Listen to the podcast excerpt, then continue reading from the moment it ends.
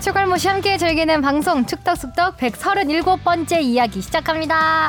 어, 안녕하십니까 주영민입니다. 안녕하세요 주시은입니다. 안녕하세요 박진영입니다. 어, 저는 굉장히 오랜만인 것 같아요. 이정찬입니다. 어 그러네요. 네. 이종찬 기자는 한 달 만인가 거의 그렇죠. 그렇게 된것 4주 같아요. 만인 것 예, 같아요. 예. 어, 올림픽 때문에 좀 정신없이 바빴었는데 이종찬 기자는 이제 이번 주말에 또 패럴림픽 취재하러 어, 도쿄를 갑니다.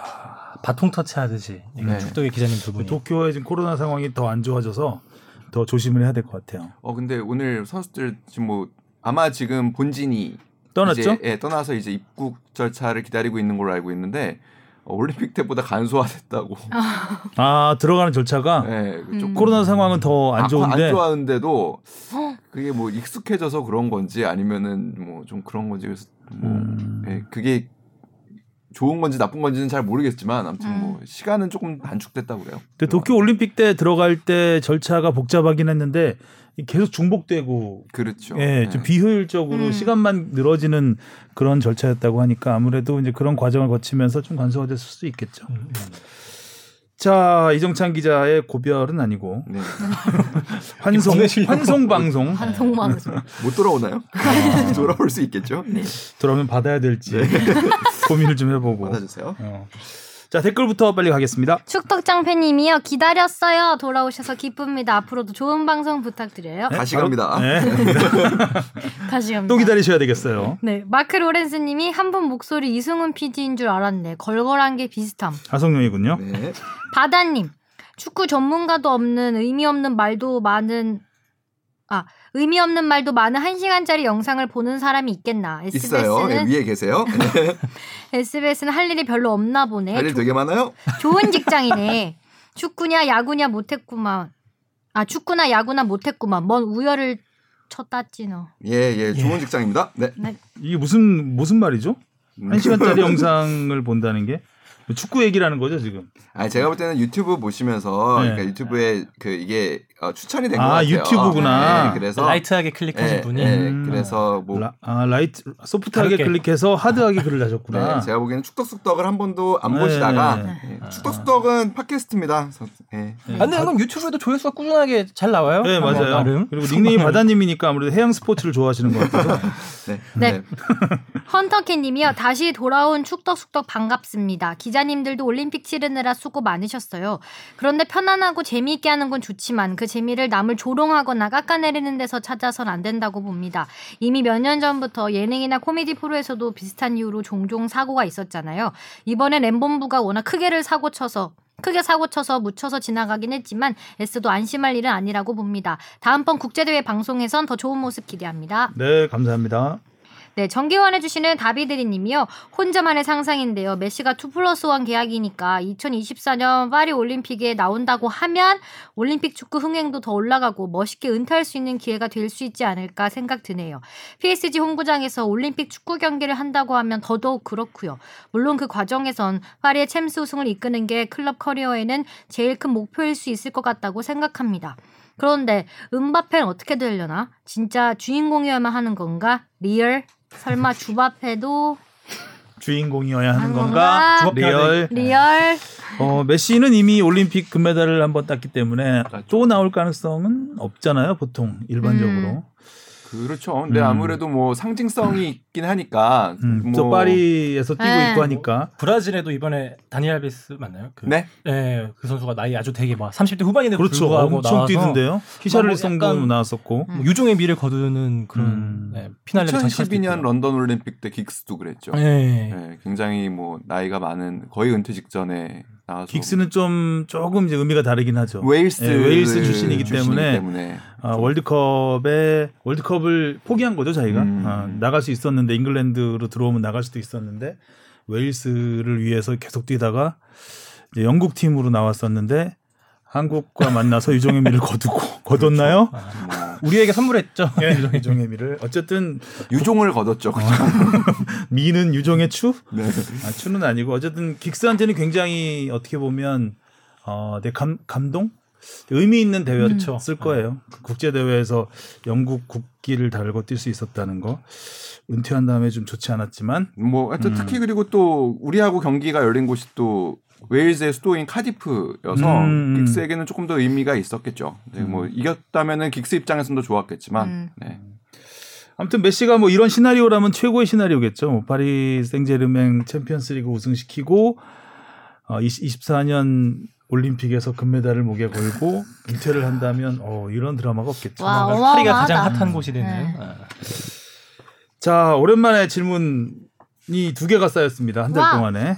자 무엇이든 물어보세요. 앙. 앙. 니가 가라 내가 갈까 님입니다. 안녕하세요. 니가 가라 내가 할까입니다. 아직 축구 조별 예선이 끝나지 않았지만 현 시점 궁금한 사항들이 있어 응원하면서 글 남깁니다. 이게 아, 올림픽, 축구 관련해서군요. 보내셨구나. 예.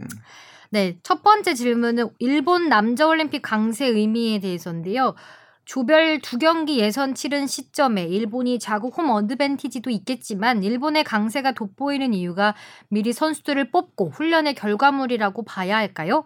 이거 그냥 짧게 짧게 네. 할게요. 뭐 이미 결과가 끝난 마당에서 음. 이제 일본은 4위로 대회를 마쳤죠. 뭐 메달을 노렸지만 아무튼 메달을 따지는 못했습니다. 음. 일본 축구는 이 올림픽에 맞춰서 굉장히 오랜 시간 투자를 해왔습니다. 지난 아시안 게임에서 우리 결- 우리와 결승에 맞붙기도 했지만 당시에 이미 이 연령대 선수들로 맞춰서 이제 준비를 했던 거죠. 우리가 런던 올림픽 전에 광저우에서 그렇게 했던 것처럼 어떻게 보면 좀 롤모델 삼아서 했던 것 같아요.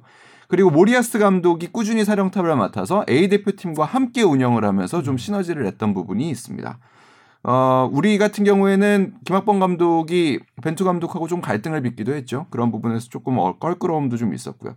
근데 뭐 모리아스 감독이라고 해서 그 계속 탄탄대로를 걸었던 건 아니고 사실 뭐 지난 4월에만 해도 굉장히 위기가 있었어요. 근데 아무튼 간에 올림픽이라는 게 변수가 너무 많고 그래서 어떻게 딱 이게 정답이다라고 보기는 조금 어려운 부분도 있습니다. 네, 두 번째 질문은요. 남자 축구는 나이키와 아디다스 등 강세 브랜드가 있는데 여자 축구 경우는 유니클로에 아식스 등 여러 브랜드들이 보여서요. 각국 협회 스폰서 영향이 있다고 봐야 하나요? 이게 유니폼 브랜드에 대해서 여쭤보셨어요. 그 어떤 축구 협회를 후원하는 이제 키트 스폰서, 이제 유니폼 스폰서가 결정이 되는데 남녀를 다른 브랜드가 하는 경우는 사실 없어요. 음. 근데 보시기에 이렇게 보이셨다면 어 이제 스웨덴 이 유니클로였죠. 그러니까 어, 스웨덴이 특이하다. 예, 유니클로인데 스웨덴이 남자 대표팀을 많이 보신 기억이 없다 보니까 스웨덴이 대표팀이 유니클로를 입고 나왔을 때 이게 좀 그 신선하게 보이셨을 음. 수는 있을 거예요. 근데 뭐 네덜란드, 미국 나이키였고 일본 아디다스였고 뭐 이렇게 잘하는 팀들은 대부분 다 비슷합니다. 근데 이런 트렌드는 있습니다. 과거에는 남자 대표팀 유니폼만 만들어 놓고 여자 대표팀은 사이즈만 조절을 해서 제공을 했었어요. 아, 근데 최근에는 트렌드가 바뀌었습니다. 어, 여자 대표팀 라인을 새로 만듭니다. 아. 그래서 여자 선수들의 체형에 맞는 라인을 만들어서 제공을 하고 있고 여기서 이제 미국하고 프랑스 여자 축구가 강한 나라죠. 이런 데는 조금 더 앞서 나갑니다. 여자 대표팀을 위한 디자인이 새롭게 나옵니다. 음, 앞으로 우리도 그렇게 가게 될 거예요. 그러니까 지금 우리는 아 이제 여자 대표팀 선수들이 과거에는 남자 청소년 선수들과 사이즈가 비슷하니까 그 그냥 유니폼을 입었었어요. 근데 그게 아무래도 뭐 여자 선수들 체형에 맞지 않을 수도 있고 어, 그런 부분이 있다 보니까 최근에는 여자 선수들 라인이 따로 나옵니다. 음. 근데 이제 앞으로는 아마 여자 대표팀 선수들을 위한 새로운 디자인도 나올 수도 있겠죠. 그거는 이제 어, 어떻게 보면 유니폼 스폰서의 글로벌 전략과 아, 연계돼 있는 부분입니다. 음. 네, 세 번째 질문인데요. 홍콩은 올림픽에 나오고 마카오는 올림픽에 없고 괌도 올림픽에 나오고 올림픽 참가 기준이 있으니 그럴 텐데 그런데 그럼 올림픽 축구 예선도 해당 기준을 고려해서 지역별 예선이 진행된다고 봐야 하죠? 이거는 뭐 축구를 좋아하시니까 너무나 다 잘 아시겠지만 월드컵도 마찬가지고 올림픽도 마찬가지입니다. 나라를 대표해서 나오는 것 같지만 사실은 그 해당 나라의 그러니까 예를 들어서 올림픽 같은 경우에는 NOC라고 하죠. 내셔널 올림픽. 그러니까 각 국가의 올림픽 커미티를 대표해서 나오는 선수들인 거고요. 그 피파 월드컵 같은 경우에는 각 나라의 FA, 그러니까 축구 협회를 대표해서 나오는 겁니다. 그래서 그래서 월드컵 때는 뭐 국기보다는 그 엠블럼을 이제 하고 나오는 거고요. 올림픽 때는 국기를 걸고 나오지만 국기를 걸지 않고 나온 나라들도 있죠. 대표적으로 타이완이 그렇죠. 음. 예. 그래서 타이완 같은 경우에는 차이니스 타이페이라는 국 이름으로 나오고 뭐 그런 차이가 있습니다. 어, 그래서 유엔 차이나는구나. 네? 못했어요. 그래서 차이나라고. 아 그렇군요. 차이가 나네요. 농담이고요. 네. 그러니까 좀 복잡한데 대만 원래는 예전에 중화민국이라고 했었죠. 그 중국 공산당이 어 정권을 잡기 전에는 중화민국이라고 해서 그때는 지금의 대만이 주력입니다. 음. 예. 근데 이제 공산 정권이 들어서면서 쫓겨났죠. 예, 사실상 쫓겨났죠 대만이. 그래서 어, 공, 중국 공산당이 이제 차이나가 주가 되고 원래는 타이완 차이니스 타이페이로 아, 차이니스 타이페이가 아니라 원래 타이완이죠 타이완이죠. 나라 이름은 네. 어, 타이완을 썼는데 중국이 이제 하나의 중국 원칙에 의해서 타이완을 인정을 하지 않죠. 그래서 이제 올림픽 위원회에서 어, 옛날에 차이나가 그 차이나가 아니다 이제 음. 하면서 이제 차이나는 하나만 나가야 된다. 그래서 타이완을 배제하려는 움직임이 있어서 어, 그 이제 힘에 힘에 밀려서 이제 음. 타이완이 올림픽에 한 두세 차례 못 나갑니다. 음. 못 나가고 결국 나가는데 그 차이니즈라는 이름을 앞에 두고 차이니스 타이페이로 네. 나가게 되고 올림픽기를 들게 되죠. 올림픽 그 국가, 국기를 네. 못 들고 올림픽기로 들어오게 됩니다. 그래서 뭐 지금 보면은 유엔 가입국이 193개국이잖아요. 근데 NOC, IOC 가입한 NOC는 205개 206개, 200 5개, 5개죠, 5개. 예. 그러니까 이번에 러시아가 빠져서 음. 그렇죠. 네. 그러니까 그런 부분들이 있습니다. 그리고 올림픽 헌장 이제 1장 6조에는 올림픽에서의 경쟁은 개인이나 팀의 경쟁이지 국가 간의 경쟁이 아니라고 명시하고 있습니다. 일단 그런 부분도 알아두시면 좋을 듯합니다. 음. 네. 다음이요? 예, 서울이야 님인데요. 방송 잘 들었습니다. 올림픽 기간 동안 기자님들과 주시은 아나운서 정말 수고하셨습니다. 질문 저번에 올렸는데 혹시나 까먹으셨을까봐 다시 여쭙니다. P급 자격증을 따는 과정에서 AFC, UEFA 어느 기관을 선택하든 상관없나요? 예를 들어 UEFA A 라이선스가 있는데 AFC에서 P급을 딴다거나 AFC A 자격증이 있는데 UEFA P급을 딴다거나 이게 가능한가요? UEFA A 라이선스면 UEFA P급만 따야 하나요? 어 이런 게 가능은 합니다. 근데 원칙적으로는 사실은 어 이게 조금 길게 아, 짧게 설명하려니까 어떻게 해야 될지 모르겠는데 UEFA와 AFC는 서로 간에 상호 존중하기로 MOU를 맺었기 때문에 사실 가능한 부분이 있습니다. 음. 전 세계적으로 라이센스는 C급, B급, A급, 그 다음에 P급이 되죠. 그리고 우리나라에만 그 유소년급이 등급이 따로 있습니다. 그래서 그거는 좀 우리나라의 로컬화된 자격증이고 기본적으로는 CBA, P 이렇게 가게 됩니다. 근데 나라별로 그리고 대륙 연맹별로 가격이 또좀 다르고 커리큘럼도 조금 달라요. 음. 그래서 어 뭐 어디에서 받아오느냐에 따라서 조금 다르긴 한데 기본적으로는 피파가 정해놓은 큰 틀 안에 있기 때문에 뭐 우리하고 MOU를 안 맺은 대륙에서 받았다고 하더라도 그 대륙에서 이것을 인정해달라고 하는 공문을 보내거나 이런 절차가 있다면 그렇게 크게 문제가 되지는 않는다고. 따는 거는 교차가 가능하다는 얘기잖아요. 그렇죠. 예, 네. 가능한데 과연 AFC P급 자격증을 가지고 있는 사람과 UEFA P급 자격증을 가지고 있는 사람의 그거를 똑같이 음. 인정할지는 인정하나 하기는 아, 어떻게 그러니까 봐야 그런 되는 거예요? 부분이 있어요. 그러니까 결국에 이- 이 지도자 이, 이 예서울이 아님이 물어보신 게 결국에 그러니까 AFC에서 A, 그러니까 P급을 따려면은 A를 일단 따고 그렇죠.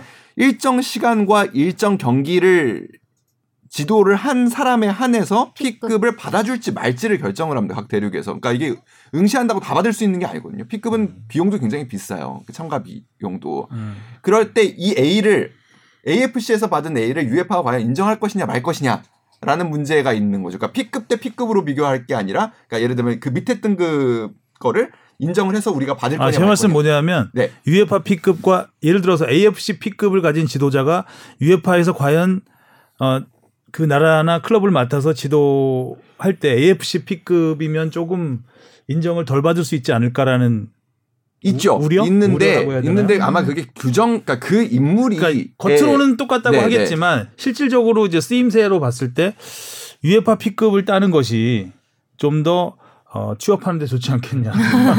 근데 아마 그 정도 급에서는 음. 아, 그 자격증의 유무보다는 음. 아 이제 그 커리어 어느 팀에서 아. 어떤 결과를 했을까가 더 사실 더 중요하게 작용할 것 같기는 하네요. 음. 제 그냥 그런데 개인적인 이제 AFC 생각입니다. P급에 대한 그 뭐라고 해야 되나요? 가치, 음, 어, 그 수준 음. 이런 거가 과연 동급으로 인정이 될까라는 부분에 있어서는 너무 내가 비하했나? 아니요, AFC 아니요. P급. 뭐 아니 저 아무래도 유럽 음. 중심이기 때문에 아직까지 어. 축구가. 그래서 그런 우려가 있지 않을까라는 생각이 든다는 거죠. 그래서 네. AFC A급을 받고 UEFA P급을 받을 수 있다면 음. UEFA P급을 받는 게 어, 더 아, 더 취업에 도움. 취업에 도움이 되지 않을까. 그러니까 기본적으로 모든 대부분의 이런 커리큘럼들은 영어로 진행이 되거든요. 그러니까 음. 어느 나라에서든. 그러니까 그 AFC를 위탁받아서 AFC P급 라이센스 교육을 하는 나라가 우리나라예요.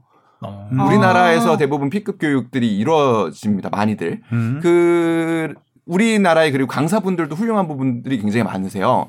그러니까 이분들은 피파 강사시고 영어로 진행을 하기 때문에 사실 굳이 그 어디서 받느냐에 더 뭐 예를 들어서 어렵고 그러니까 난도의 차이는 제가 보기에는 있지는 않을 것 같아요. 근데 어. 선배 말씀하신 대로 받았을 때 그거를 과연 어떻게 인정을 할 아. 것이냐 라는 거는 조금 뭐 상황 그러니까 제대로 인정받을 수 있겠느냐라는 부분에 있어서 조금은 살짝 음, 아직 그 단계까지는 가지 못하지 않았을까라는 그럴 우려가 있겠죠. 있습니다. 일단은 UEFA와 AFC는 그래도 상호간에 서로를 인정하기로 인정하기로 하기로. 네. 어, 일단 사이좋게 지내기로. 어디 어디서 따셔도 된다는 네. 네. 훈훈한 마무리네요. 사이좋게 지내.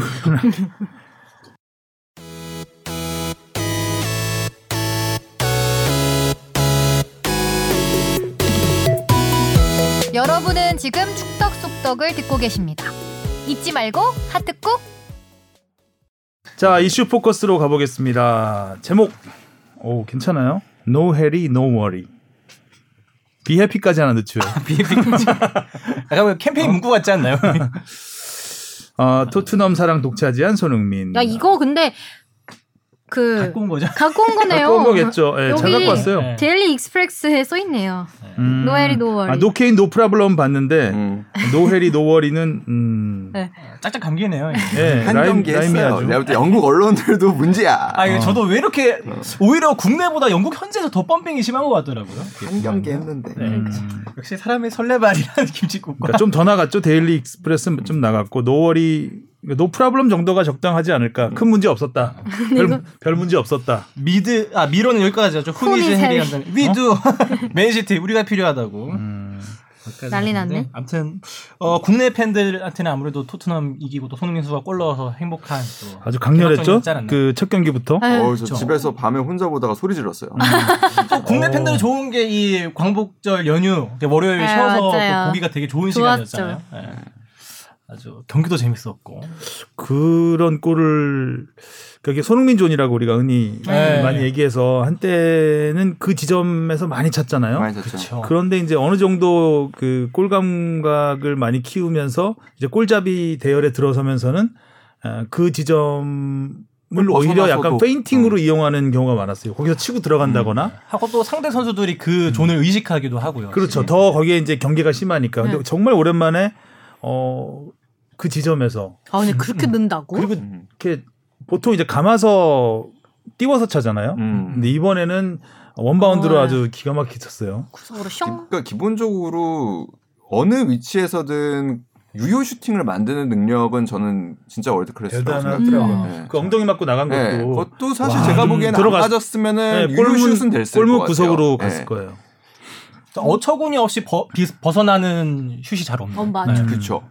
그게 참 대단한 것 같고 사실 이 경기는 전술적으로 누누 감독이 굉장히 준비를 잘해온 경기. 네. 음. 그러니까 영국 언론 중에 제가 봤던 인상 깊은 그 첫 문장이 맨시티는 지난 경기의 마지막 경기와 똑같은 결과를 맞았다라는 거였어요. 음. 지난 경 시즌의 마지막 경기가 유럽 챔피언스 리그였거든요. 음. 첼시한테 1대 0으로 졌어요.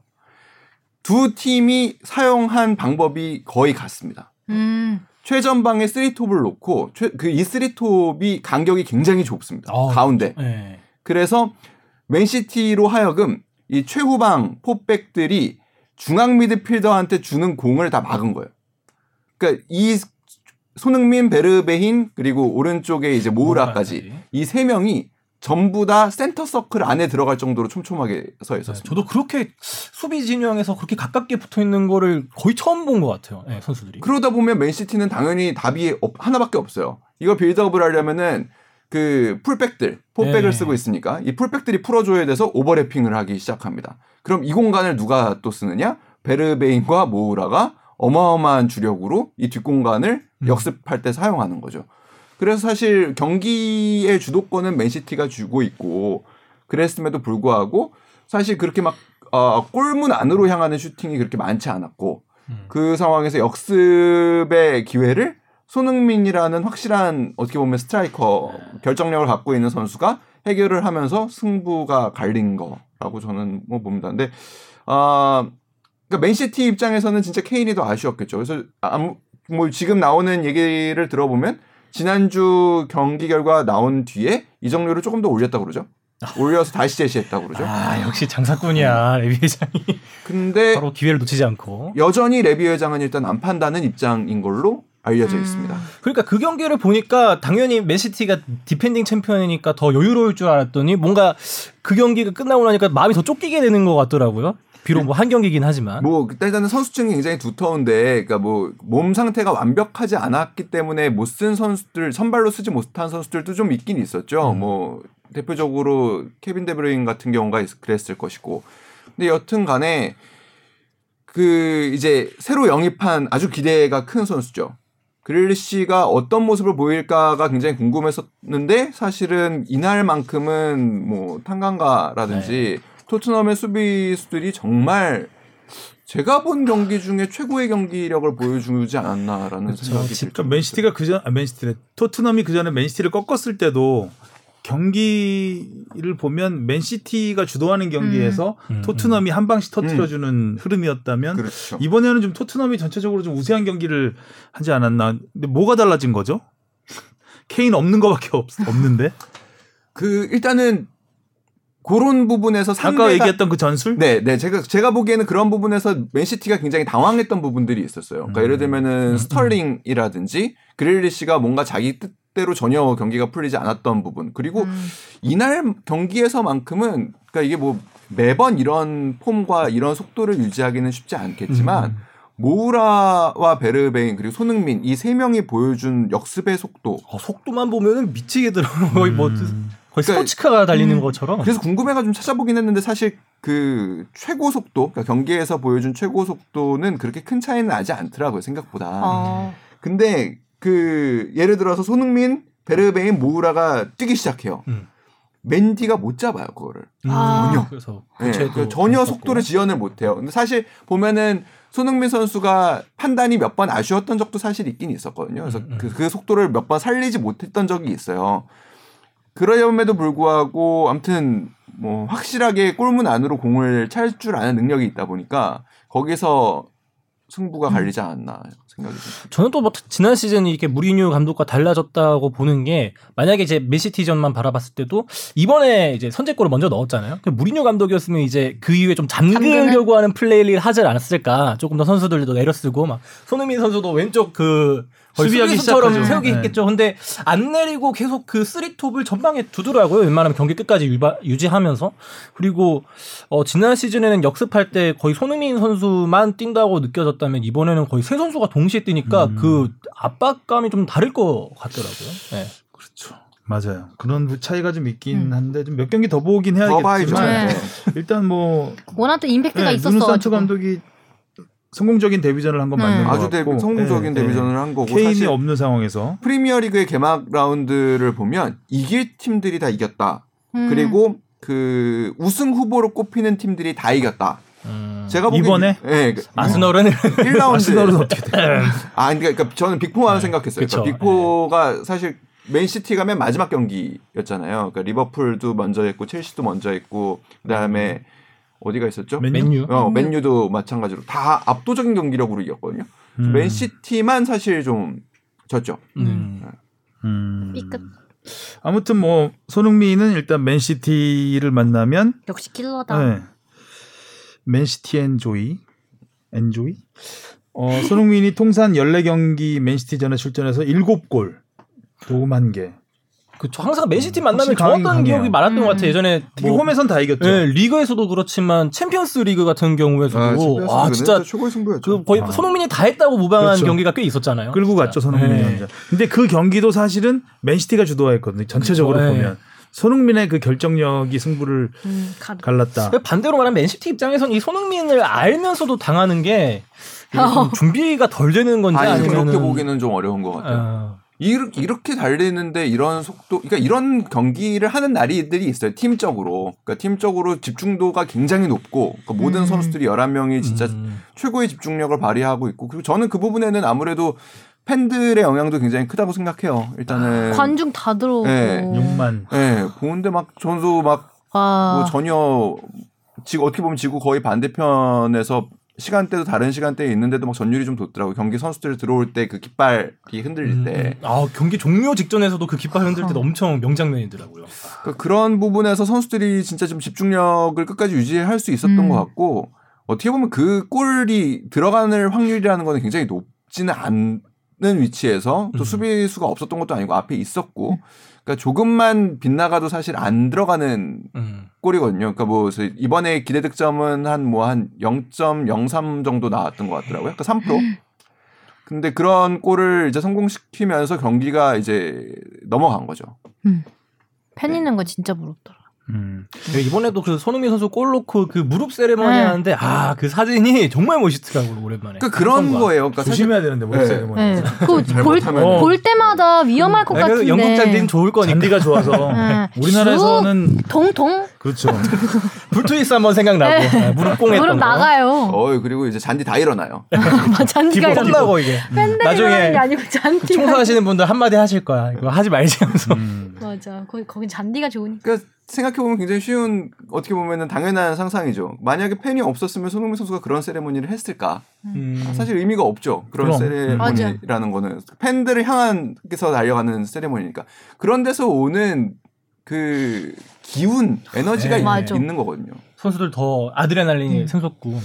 손흥민 선수가 또 그런 분위기를 또 잘 타는 스타일이고 또 분위기를 잘 끌어올리는 스타일이어서 더더욱 이런 경기에 더 강한 것 같아요. 어, 뽕 작가, 뽕 PD가 어디서 끌어온 통계, 통계라기보다는 손흥민 토트넘에서 1호 기록. 아 1호에 강하긴 하죠. 음. First Man. 어, 네. 토트 홋스퍼 스타디움 1호 골. 이건 뭐 음. 기억이 생생하죠. 아 이때. 홋스퍼 스타디움 챔피언스리그 1호 골. 그다음에 무리뉴 감독 부임 1호 골. 그다음에 토트넘 비유럽인 1호 통산 100골. 아 이- 어렵다. 음. 그다음에 산투 감독 부임 1호 골. 하여간 뭐 신인 감독들한테는 선물을 아주 잘 음. 주고 있- 또 메이슨 감독 대행 첫 경기에서도 골 넣고요. 음. 네, 그렇죠? 그래서 재밌는 기록이 이제 3연속 신임 삼연속이네요. 사령탑 네, 데뷔전에서 골을 선물한. 음. 근데 이거는 선수 개인한테도 굉장히 좋은 일이에요. 왜냐하면 아. 새로운 사령탑이 왔을 때 한두 경기 삐끗되면 굉장히 애매해질 관계가 음. 애매해지기도 하거든요. 그러니까 내가 쟤를 제대로 본 게 맞나? 그러니까 감독도 맞아. 의심하게 되고 그러면 전술도 흔들리게 되고 그러니까 이런 데서 첫 경기에서 그래도 골을 넣어준다라는 거는 믿음을 그러니까, 꽝. 네, 우리 시, 심리에서도 그런 게 있잖아요. 초두 효과. 음. 초두 효과가 개인적으로 굉장히 좋은 첫인상을 남기고 음. 시작할 수 있다라는 점에서 그리고 일단은 비시즌 내부터 폼이 굉장히 좋아요 지금. 그렇죠. 지금 계속 매 경기 그 공격 포인트를 기록하고 있지 않나요? 네, 돌아가서 이틀 만에 경기를 시작했는데 그 뒤로 늘 골 혹은 도움은 도움. 하고 있어요. 그것도 이제 해리케인이 없는 상황에서 그렇게 해주고 있으니까 토트넘 팬 입장에서 이쁠 수밖에 없는 것 같아요. 해리케인이 없어서 더 그러는 것 같기도 해요. 해리케인이 네, 없으면 더- 더, 그렇게 할 네. 수밖에 없기도 해요. 네. 그러니까 가뜩이나 책임감 강한 선수인데 어, 활동 폭이 더 넓어지겠죠 아무래도. 음, 음. 어 그리고 해리케인이 있으면 내가 양보해도 된다라는 생각을 그렇죠, 하는데 그렇죠. 네. 내가 해리케인이 해결하면 없으니 되는데. 말 어. 마무리를 해야 되죠. 이게 양보 굳이 양보할 필요 없다라는 생각이 또 들 테고 그러다 보니까 슈팅도 갈수록 정확해지고 골 넣을 확률도 점점 높아지는 확 실, 네. 음. 아, 확, 실제로 확, 네. 확 어떻게 하려고 아유, 확 손흥민 선수가 아주 스트라이커로 나선 경기가 네. 36경기고 음. 스트라이커 외의 나- 기- 지역에서 나온 경기가 162경기예요. 오. 그러니까 36경기는 사실 케인이 없었기 때문에 스트라이커. 부상. 네, 스트라이커로 나왔겠죠. 골은 스트라이커로 나왔을 때 0.47골 그리고 다른 지역에서 나왔을 때 0.33골 훨씬 더 어. 많죠. 그러니까 예- 한 2년 전, 3년, 2, 3년 전에 해리케인이 한, 부상으로 못 부상으로 나올 좀때한 시즌에 한 두 번 정도 네. 부상으로 꽤 긴 공백이 예, 있었을 때 먹여 살렸죠. 손흥민 선수가 그때, 그때 확- 네 경기 연속골. 다섯 경기 연속골 넣으면서 굉장히 골 감각이 좋았었는데 아마 지금도 그때와 좀 비슷한 느낌이 아닐까라는 음. 생각이 좀 드네요. 그렇다면 케인은 어떻게 될까? 어디로? 이 종류만 올리다 말 것이냐? 근데 사실 케인 이게 이게 한 경기에 이렇게 나왔다고 해가지고 이렇게 시즌을 간다라는 거는 사실 저는 좀 어렵다고 보거든요. 음. 토트넘 입장에서 거기다가 뭐 그러니까 케인이 없다면 케인을 대체할 선수는 반드시 필요한 음. 거고 그 케인 만큼의 선수는 아니더라도 적어도 그 포지션에서 비슷한 역할을 해줄 수 있는 선수는 반드시 필요한 상황이고 음. 그래서 흔- 심지어는 어떤 그 이제 토트넘 선수 출신의 평론가는 그런 얘기도 했어요. 만약에 케인만 빠지고 그냥 이 멤버 그대로 만약에 한 시즌을 치른다면 토트넘이 강등 경쟁을 할 수도 있다라는 어. 아주 케인 없이 가면 네, 케인 없이 어. 그리고 제대로 된 영입이 안 된다고 한다면 음. 음. 그렇게 안 좋게 보는 사람들도 있긴 있거든요. 그러니까 음. 어, 이제 한 경기를 치렀을 뿐인데, 근데 그런 거는 있어요. 언제 어느 상황에서 어떤 상대를 만나느냐가 사실 그 시즌의 그 어떻게 보면 향방을 좌우하거든요. 네. 우리가 좋을 때 그리고 상대가 안 좋을 때 강팀을 만나는 게 사실 굉장히 중요합니다. 아 예. 벌써 첫 고비라고 할 수 있나요? 첫 고비를 잘 넘긴 넘겼다. 거죠. 이거 잘 예, 넘겼다. 굉장히 잘 그렇죠. 넘긴 거죠. 아. 이거 승점 맨시티가 좀 안 좋을 때 만난 그렇죠. 것도 있고 네. 데브라이너도 공백이 있었고 네, 네. 스털링도 뭐 폼이 아직 네, 안 아구에로. 공백도 못 메운 상태고 못 메운 상태고 음. 거기다 걔네는 걔네라고 해서 죄송합니다. 맨시티 같은 경우에는 그러니까 지금 케인을 구상을 하고 있었는데 케인이 지금 일단 없는 상황이었 던 데서 그런 부분에서는 굉장히 어떻게 보면 토트넘에 좀 행운이 따르기도 했던 음, 거라고 생각해요. 그래서 케인은 맨시티는 그두 가지를 일단 분명히 보여줬다는 거잖아요. 그러니까 토트넘은 케인 없이도 할 수 있는 방법을 보여준 거고 음, 음. 맨시티는 케인이 없으면 안 된다라는 걸 보여준 경기였다라는 음. 얘기를 이제 한 경기를 놓고서 하는 평가지만 아무튼 하고 있다면 맨시티는 계속 두드릴 것이고 음, 음. 예. 토트넘은 뭐 둘 중에 하나죠 너무나 뻔하게 가격을 계속 올리든가 음, 음. 아, 아, 남은 시간 동안 아니면은 뭐 근데 캬, 제가 보기에는 팔기 쉽지는 않아요 왜냐면 그만한 선수를 그 가격에 그쵸, 혹은 뭐그 데려오기가. 예, 뭐 어느 그 정도 선에서 가- 데려오기가 쉽지 않아서 근데 또 안 내보내기도 쉽지는 않고 뭐 그런 토트넘이 지금 금전적으로 여유가 별로 없기 없죠. 때문에 네. 맨시티는 뭐 메시도 데려오려고 했던 팀이기 때문에 저 총알은 맘 먹으면. 예, 맘, 맘 먹으면 충분히 데려갈 것 같다는 생각은 들어요. 더- 케인도 더군다나- 일단 마음이 상당히 떠나 있는 것 같은 느낌이 그렇죠. 들고. 음. 네. 보냅시다 우리. 네? 우리가 우리가 정하는 거예요? 네, 보내는 걸로? 어, 우리는 보내고 손흥민 원톱으로 계속 쓰는 것으로. 아, 근데 확실히 그래도 그 공격수 한 명은 조금 더 걸출한 사람이 한 명 와야 되지 않을까. 손흥민 선수가 이번 첫 번째 근데 그러면 이제 그 돈을 가지고 그 총알을 가지고 네, 이제 영입을 또잘 예, 해야 또 되겠죠. 괜찮은 좀 젊은 공격수를 하나 영입할 수 있겠죠. 아. 그, 어, 그 프랑스 보르도에 하나 있, 습니다 네. 황- 성이 황 씨였나요? 네. 그, 그 선수도 지금 예, 팀에서 팔려고 지금 굉장히 노력 중이거든요. 이해관계가 딱 맞네요. 그러게요. 아, 아무튼 뭐 토트넘은 케인이 과연 언제 이번에 이번 주에 원정 예. 거기에는 일단 네. 이름을 올렸다고 하는데 네. 어, 그 경기를 좀 봐, 보긴 해야 될 것 같아요. 근데 그 경기가 뭐 나올라나? 비중이 큰 경기는 아니잖아요. 일단 유로파 컨퍼런스. 네. 그렇죠. 컨퍼런스 리그 이번에 신설된 유로파 리그 아래 음. 예, 리그인데 또 이러니까 케인이 아, 물론 손흥민 선수도 그렇고 다른 선수도 마찬가지지만 그 스타가 유로파 컨퍼런스 대회에 좀 갇혀 있는 게 안타깝기도 하긴 하네요. 네. 그러니까요. 음. 그러니까 자- 지난해 좀 잘했어야 되는데 좀 안타깝게 됐죠. 미끄러지면서. 어, 이번 주는 이제 금요일과 일요일에 경기가 있네요. 금요일에 말씀드렸던 컨퍼런스. 리그 플레이오프 파수스 드 페헤이라 아, 파수스 드 아, 포르투갈 팀 생소한- 포르투갈 원정 경기. 아. 음, 그래서 이 플레이오프 한 경기 치르나요? 두 경기 홈 두, 두 어웨이로 개 홈앤 치- 어웨이로 네. 치러서 이기면 이제 유로파 리그에서 내려온 팀하고 컨퍼런스 리그를 갖는 거죠. 32개 팀이 그런 음. 것 같은데. 그리고 이제 일요일에 프리미어리그 울버튼. 울버햄튼 원정이 있고 어, 누누 산토 오. 감독의 음. 어, 전 팀이었던 울버햄튼. 음, 오. 친정팀과 누누 자. 산토 감독과 손흥민 선수의 케미는 좀 어떻게 봐야 할까요? 좀 잘 아직 평가하긴 이를까요? 이 경기 전에 나왔던 그 기사 중에 되게 전 흥미로웠던 것 중에 하나가 산투 감독이 선수들하고 대화가 별로 없대요. 아, 어. 그래요? 음, 네. 어, 되게 비춰지는 것만 보면 막 하는 아껴하고 스타일. 하는 네, 거 네. 되게 과묵한 스타일일 것 느낌. 같은데. 네. 이렇게 겉으로 어. 뭔가 표현도 많지 않잖아요. 네, 많지 물론. 저 손흥민 선수 골 넣었을 때는 엄청 환호하긴 했었는데 아. 무리뉴 같으면 훈련할 때부터 막 애들하고 말로 사로잡죠. 어. 말로 사로잡는 스타일이죠. 굉장히 좀 이게 수염 아. 답수룩하게 길러서 과묵한 스타일로 아. 보여요. 어, 할 말만 딱. 음. 네, 딱 그런 스타일이래요. 그래서 글쎄요. 일단은 뭐 좀 더 봐야겠죠, 그 부분은. 음, 음. 손흥민 선수의 깨발랄을 음. 잘 받아줘야 될 텐데. 어, 다음 이슈는 이번 주말에 있을 프리미어리그 관전 포인트인데 Big Six는 굳건할까? 뽕 작가가 이렇게 제목을 달았습니다. Big Six 무너진 지 오래됐죠. 음, 알면서 이렇게 쓰네요. 어, 네. 간단간단하게 그, 그 시간도 우리가 좀- 예. 화성룡의 랩까지는 못하겠지만 간단간단하게 그냥 한번 창- 창룡의 정도로? 랩은 안 돼요. 안 되죠. 네, 거의 뭐 손흥민의 역습 수준의 스피드 때문에 그건 안 되고 네. 맨디입니다 지금 못 따라가요. 그냥 예, 간단간단하게 리버풀 반다이크 돌아오니까 확실히 좋아졌어요. 아, 예. 예, 그리고 역시 반다이크. 예, 그리고 넘어 지나갈게요. 첼시 한줄 평이네 한 줄. 한 아, 평. 내용으로 줄이는 아. 거야. 저는 그렇게 뭐 빨리 얘기는 못 하겠어요. 황영 기자는 요구를 다 읽으면서 빨리 읽는데. 예, 그렇게는 저는 못하니까요. 깊이도 없어요. 그리고 그 첼시의 경기에서는 저는 눈에 띄었던 거는 그 트레보 찰로바. 그러니까 이 선수가 되게 재밌는 친구거든요. 그러니까 음. 그 어렸을 때 메시 그 시에라리온 아프리카 출신이고 굉장히 어려움을 겪고서 그 영국에 정착을 해가지고 첼시라는 유소년 팀에서 굉장히 어렵게 성장을 한 친구인데 그 친구가 데뷔전에서 데뷔골을 넣었습니다. 그리고 엉엉 울었죠. 그 하늘 음. 먼저 이제 세상을 떠나는 이제 어머니를 생각하면서 운 음. 건데 어 이 친구가 그 챔피언스 리그의 볼보이 하던 친구예요. 어. 그래서 메시 경기를 지켜보던 자신의 사진을 경기 전에 올렸었거든요. 그래서. 메시가 이렇게 또 PSG에서 새로운 경기 인생을 출발하는 날 이 친구도 볼보이에서 새로운 인생을 또 출발하게 된 날이 됐던 거죠.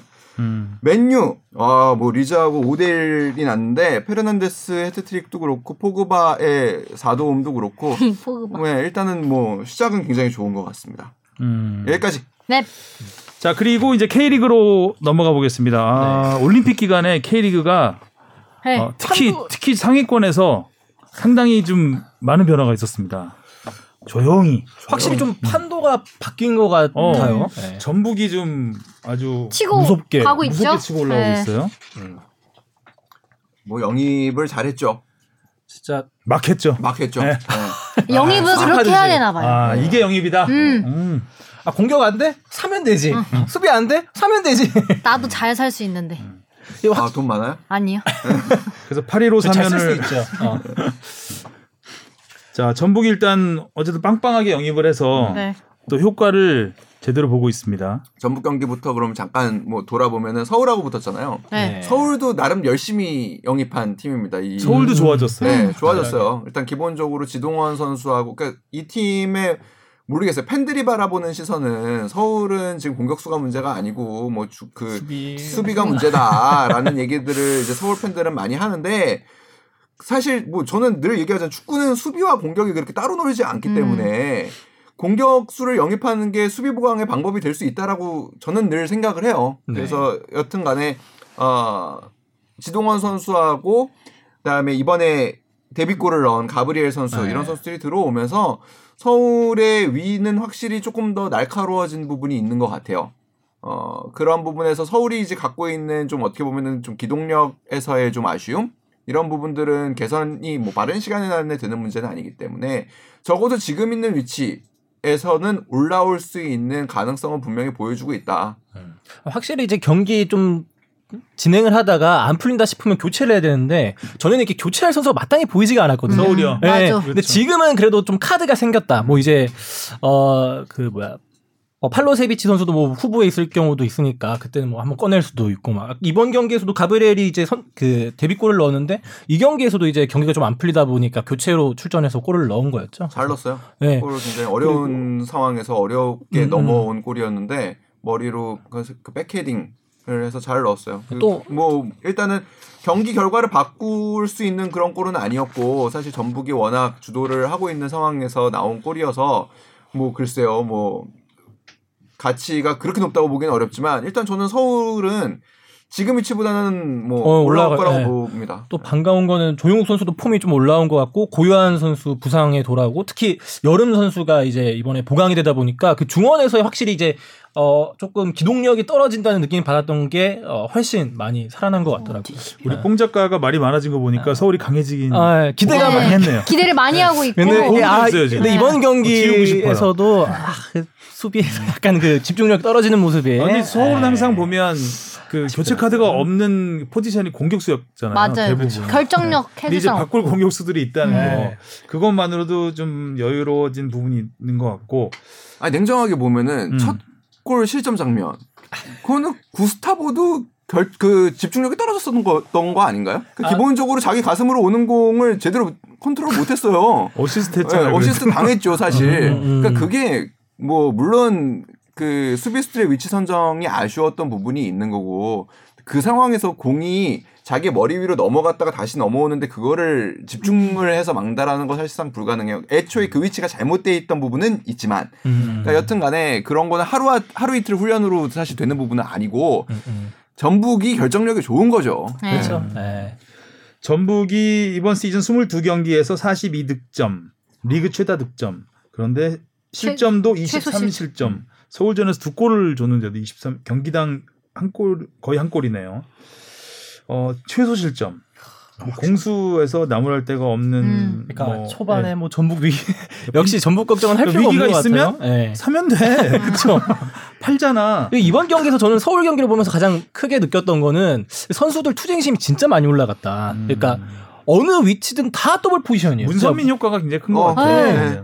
네. 진짜 사실 딱- 뭐 음. 이번 뭐 산 것도 있지만 네. 돌아온 문선민 효과가 굉장히 큰 것 같아요. 뭐 결승골은 따지고 보면 한교원 선수가 넣긴 것- 했지만 네, 뭐 예. 그 골의 음, 지분은 뭐 문선민 음. 선수가. 문선민 선수는 늘 나와서 자기의 몫을 진짜 열심히 하는 것 같아요. 네. 참 감독 입장에서 보면 되게 귀여울 것 같아요.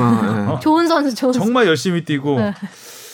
항상 티가 나잖아요. 들어가면 네, 그런 선수들이 참 감독 입장에서 좋을 것 같다는 생각이 들었고 그다음에 이제 반면에 울산은 울산 제주와 비겼는데 아, 주민규 선수는 정말 네. 슛발이 점점 좋아지는 것 같아요. 음. 예. 구석으로 아주 예. 좋은 공격수예요. 그리고 특히 그 사실 그 역전을 하는 골 같은 경우에는 이창민 음. 선수의 패스가 음. 공격수 최전방 스트라이커가 사실 잡아내기는 굉장히 어려운 패스입니다. 그러니까 이게 그 중앙에서 중앙으로 공이 넘어오는 거잖아요. 이런 거를 받아가지고 마무리를 한다라는 거는 사실 주민규 선수가 그 동안에 뭐 이렇게 뭐, 뭐 어떻게 보면은 뭐 조금 움직임이 적은 스트라이커로 이렇게 어떻게 보면 대표급은 안 되는 이런 평가를 받던 아쉬움이 있지만 이런 동작에서의 이런 움직임은 굉장히 높게 평가할 만하지 않나라는 생각이 듭니다. 그 제주가 돋보였던 경기. 제주 예, 돋보였죠. 음. 울산이 당연히 이길 거라고 뭐 객- 객관적으로는 우세니까 네. 그런 경기였는데 제주가 상당히 돋보였던 경기였고 어, 뽕 PD가 쓰는 거 보니까 어, 울산전을 앞두고 사기 진작을 위해서 훈제구이. 등 특별 보양식을 선수들에게 제공을 했대. 아, 이게 재밌다고. 재밌더라고요. 제주는 늘 여름이 어려워요. 네. 그러니까 이게 홈 경기를 치르는 게 홈이 아, 그러니까 이 여름이 되면은 너무 힘든 거 중에 하나가 이동이 기- 많아서? 네, 이동이 음. 많고 음. 일단은 어, 뭐 부산만 가려고 해도 부산과 제주가 그렇게 먼 것 같지 않고 우리나라 땅덩어리가 뭐 그렇게 넓다고 그렇게 얘기를 하냐라고 하실 수 있지만 서귀포에 맞아. 있는 클럽하우스에서 음. 짐을 다 싸서 버스로 서귀 그 제주까지 간 다음에 제주에서 짐 다시 빼고 흙고 해가지고 비행기 타고, 타고. 김해 아유. 가서 김해에서 김해에서 또 다시 들어가야 또 되잖아요. 부산 가고 그러니까 이런 것들이 맞아. 굉장히 힘들죠. 아유, 당장 명절에 그 지방 내려가는 것만 해도 한숨 나오는데. 예. 여기서 갑자기 명절. 비가 좀 다른가요? 다르죠. 네. 다르죠. 여기서 네. 그러니까 항공 이동이 사실 홈 원정을 네. 수시로 하는데 명절에 고향 가는 아니, 명절에. 고향 가면 한숨 나오잖아요. 귀속이 다가오긴 생각하면은. 근데 그거를 뭐 매번 약간 겪는다 생각하면 조금 이게 아, 갑자기 아 매번 명절이다. 그렇죠 그렇죠. 아니 갑자기 정찬 선배 말하기 싫어하는 표정 있잖아. 아, 저 표정 그 표정 오랜만이다. 또 시작했다. 서울 칭찬 좀 하셨더니 제가 선을 넘네. 아 너무 어. 갑자기 명, 명 울산 입장에서는 일단 오세훈 선수가 돌아오자마자 골을 넣었고 아, 이 골도 기가 막히죠. 진짜. 도쿄에서 아쉬웠던 네. 아쉽죠. 오시, 아쉬웠던. 오세훈 선수. 이건 가지 못해서 아쉬웠나? 네, 가지 못해 너무 아쉬웠죠. 그 도쿄에서는 그 우리 올림픽 팀에서는 꼭 필요했던 사실 선수 아니었나라는 생각이 들어요. 지금도 그러게요. 지나고 봐도. 보니까 더더욱. 네. 어, 아무튼 울산은 제주와 비기면서 아 이제 뭐 선두는 지켰는데 이거 경기 사, 수 차이가 이렇게 나는데 네. 승점이 3점밖에 차이가 안 나요. 울산이 쫓기는 두 입장이 경기를 됐죠. 덜 치르고 승점은 3점 차기 때문에 네. 어, 사실 선두라고 해도 조금 어, 애매해. 선두라고 하기엔 네. 선두 입장에선 음, 근데 안도할 수 그래도, 없는. 아 그래도 이거 그래도 유리한 부분이 이런 거예요. 그러니까 그 사실상 같은 경기를 치른 상황이라고 하면 사실 뒤집힌 상황이잖아요. 음. 그럼에도 불구하고 암튼 우리 이기고. 또 1위를 그래도 유지하고 있다라는 게 사실 팀에는 굉장한 그래도 위안이 됩니다. 음, 그래서 어, 뭐 언제 이제 다음번 전북 울산 경기가 굉장히 기대가 되는 어, 근데 지난해인가 지지난해도 이런 그러니까 경기 수를 네. 울산이 많이 하고 선두를 지키다가 막판에, 막판에. 뒤집혔죠. 그러니까 울산 조심해야 아, 돼. 그러니까 근데 결국엔 진짜 둘이 맞붙는 그 경기가 제일 중요할 것 같아요. 그 맞아요. 경기에서 이기는 언제 게. 있지? 6점짜리 경기. 네. 지난 시즌에서도 울산이 결국 전북과 맞붙, 맞붙었을 때 이기지 음. 못하면서 맞아요. 무너진 게 꺾였죠. 있었잖아요. 네. 그리고 수원 FC가 어 졌네요 포항한테. 아 수원 FC 경기는 나쁘진 그러니까 않았는데 경기력이 많이 좋아진 것 같은 네. 생각이 들어서 봤더니 경기가 나쁘지 않았어요. 경기가 음. 나쁘지 않았고 먼저 물론 강상우 선수한테 이제 선제 실점을 했죠. 그거는 이제 또 김기동 감독이 강상우 선수를 윙어로 쓴 그 이제 송민규 선수 자리에 넣은 거죠. 사실상 야. 이제 뭐 안 되니까. 근데 그거를 또 강상우 선수가 기가 막힌 선제골을 넣으면서 어 우리 팀이 무너지는 게 아니다. 음. 한명 빠졌을 뿐이다라는 거를 이제 보여줬으나 대단하네요. 철강. 송민규 선수 빠지고 나름 부담이 컸을 텐데 네. 첫 경기부터 보여줬으나 뭐 수원도 바로 반격을 해가지고 동점을 만들었거든요. 그 상황에서 이제 임상엽 선수가 두 골을 넣으면서 경기를 음. 마무리를 한 거죠. 음. 진짜 이럴 때 보면 이런 대단해요. 뭐 대구의 김진혁 선수도 그렇고 포항의 강상우 선수도 그렇고 이런 멀티 포지션 말도 안 되는 공격과 수비를 넘나드는 선수가 팀에 있다는 게 진짜 아 감독으로서는 좋은 것 같아요. 네. 그러게요. 네. 어디 끼어도 다 맞으니까. 음. 그러니까 어. 임상협 선수 같은 경우에는 또 그리고 재밌는 게 올 시즌 8골 넣었는데 5골이 수원 FC 상대예요. 어, 왜 이렇게 수원 FC를 킬러. 강하지? 수원 FC는 이 선수를 영입을 해야죠, 빨리. 그럼 다섯 골을 안 먹었을 텐데. 네. 어 그렇군요. 그 다음에 이제 광주가 지금 제일 밑에서 지금 어떻게 보면 어 선두권도 치열하지만 지금 거의 강등권도 굉장히 치열한 상황. 아유, 엄청 네, 치열하죠. 어. 지금 그리고 뭐 언제 어떻게든 변할지 모르고 서울이 뭐 일어나고 있는 상황에서 광주가 좀 비틀거리고 있고. 성남도 뭐 바- 분위기만 봤을 때는 계속 상승세죠. 그러니까 뮬리치 음. 선수도 뮬리치. 전방에서 계속 꾸준하게 잘해주고 있고 뒤에서는. 확실히 공경원 선수가 오, 영입되니까 후방에서도 안정감이 더 생기더라고요. 네. 음. 그러니까 8위 강원에서 11위 오 점. 서울까지는 3점. 야, 12위 까지 광주까지 5점. 음. 물론 뭐 경기수 차이가 조금 있긴 하지만 네. 뭐 굉장히 촘촘한 거죠. 그러니까 어느 팀도 제가 보기에는 뭐 안심할 수. 안심할 수 없는. 네. 아첸 인천이 의외로 네. 네. 나름 7위예요. 음, 이번에 안정적인 이번에 광주한테 지긴 했지만 최근 8경기 동안 안 졌었거든요. 그러니까 야. 이번에 아, 진게 9경기만 해진 거예요. 그러니까 인천. 생존왕이라는 이제 어떻게 보면은 별명은 잊어달라는 게 음. 인천 팬들의 외침입니다. 아, 멋있다. 끝까지 가보자는 게 또 광주 팬들의 외침이고요. 아, 자 오늘은 여기까지 하면 될것 같습니다. 됐지? 네. 토토? 아, 토토 또는- 할까요? 근데 다음 주를 기약할 수가 없어 지금. 안 아, 나와. 맞다. 다음 주 안. 결방 예고를 할까? 왜요? 다음 주에 뭐 있어요? 어, 다음 주에 이제 이정찬 기자는 패럴림. 도쿄에 가고 네, 네. 하성룡 기자가 올림픽 출장 갔다 와서 아 휴가 휴가 네, 휴가. 아 그렇구나. 휴식을 못 취해서 아, 그렇죠, 휴가를 그렇죠. 가야 됩니다. 네. 이건 누구도 막을 수 없습니다. 음. 네. 그리고. 제가 또 다음 주 화요일에 그 패럴림픽 개회식. 예. 음. 사회를 밤늦게까지 보기 때문에 수요일 다음 주 한주 음. 결방하고 그 다희 다희와 예, 신영이. 아, 그래서 지금 그 얘기 하려고요. 그래서 그 기자님 안 계실 때 어, 활기를 치는 네. 그 우리 두 PD 네. 어, 최다희 인턴 PD와 우리 뽕 PD의 활약을 아니 무슨 한 시간 반을 떴어. 그러니까 무슨 할 얘기가 그렇게 많았을까? 할 얘기가 없으니까 그렇게 하는 거죠. 어, 다음 주에는 저 둘이서 무슨 뭐 120분 경기를 뛰었어. 연장까지 승부 차이까지 하고 있더라고. 승부가 안 났죠. 어, 근데 다음 아직. 주에는 이제 그 패럴림픽 개회식 아, 가지고 개회식 평하면 어, 되게. 개회식 평하면서 또 한 30분 날리고 또 축구 이야기도 좀 하시고 해서 아 확정이 된 건가요? 이거 네, 의논이 안 다음 주에 됐는데. 예고하는 거예요 지금. 아 진짜? 아 이게 바로 총 맞았다고 하는 거군요. 어. 그래서 축 축덕 피떡으로 아 피떡 쑥떡으로 할까요? PD들의 쑥떡? 아, 음, 피떡 쑥떡으로 다음 주는 연명을 하도록 하겠습니다. 네. 아 예. 자 이정창 기자 잘 다녀오시고요. 자 수고하셨습니다. 고생하셨습니다. 네, 안녕. 고맙습니다. 안녕. 있고 널 향한 night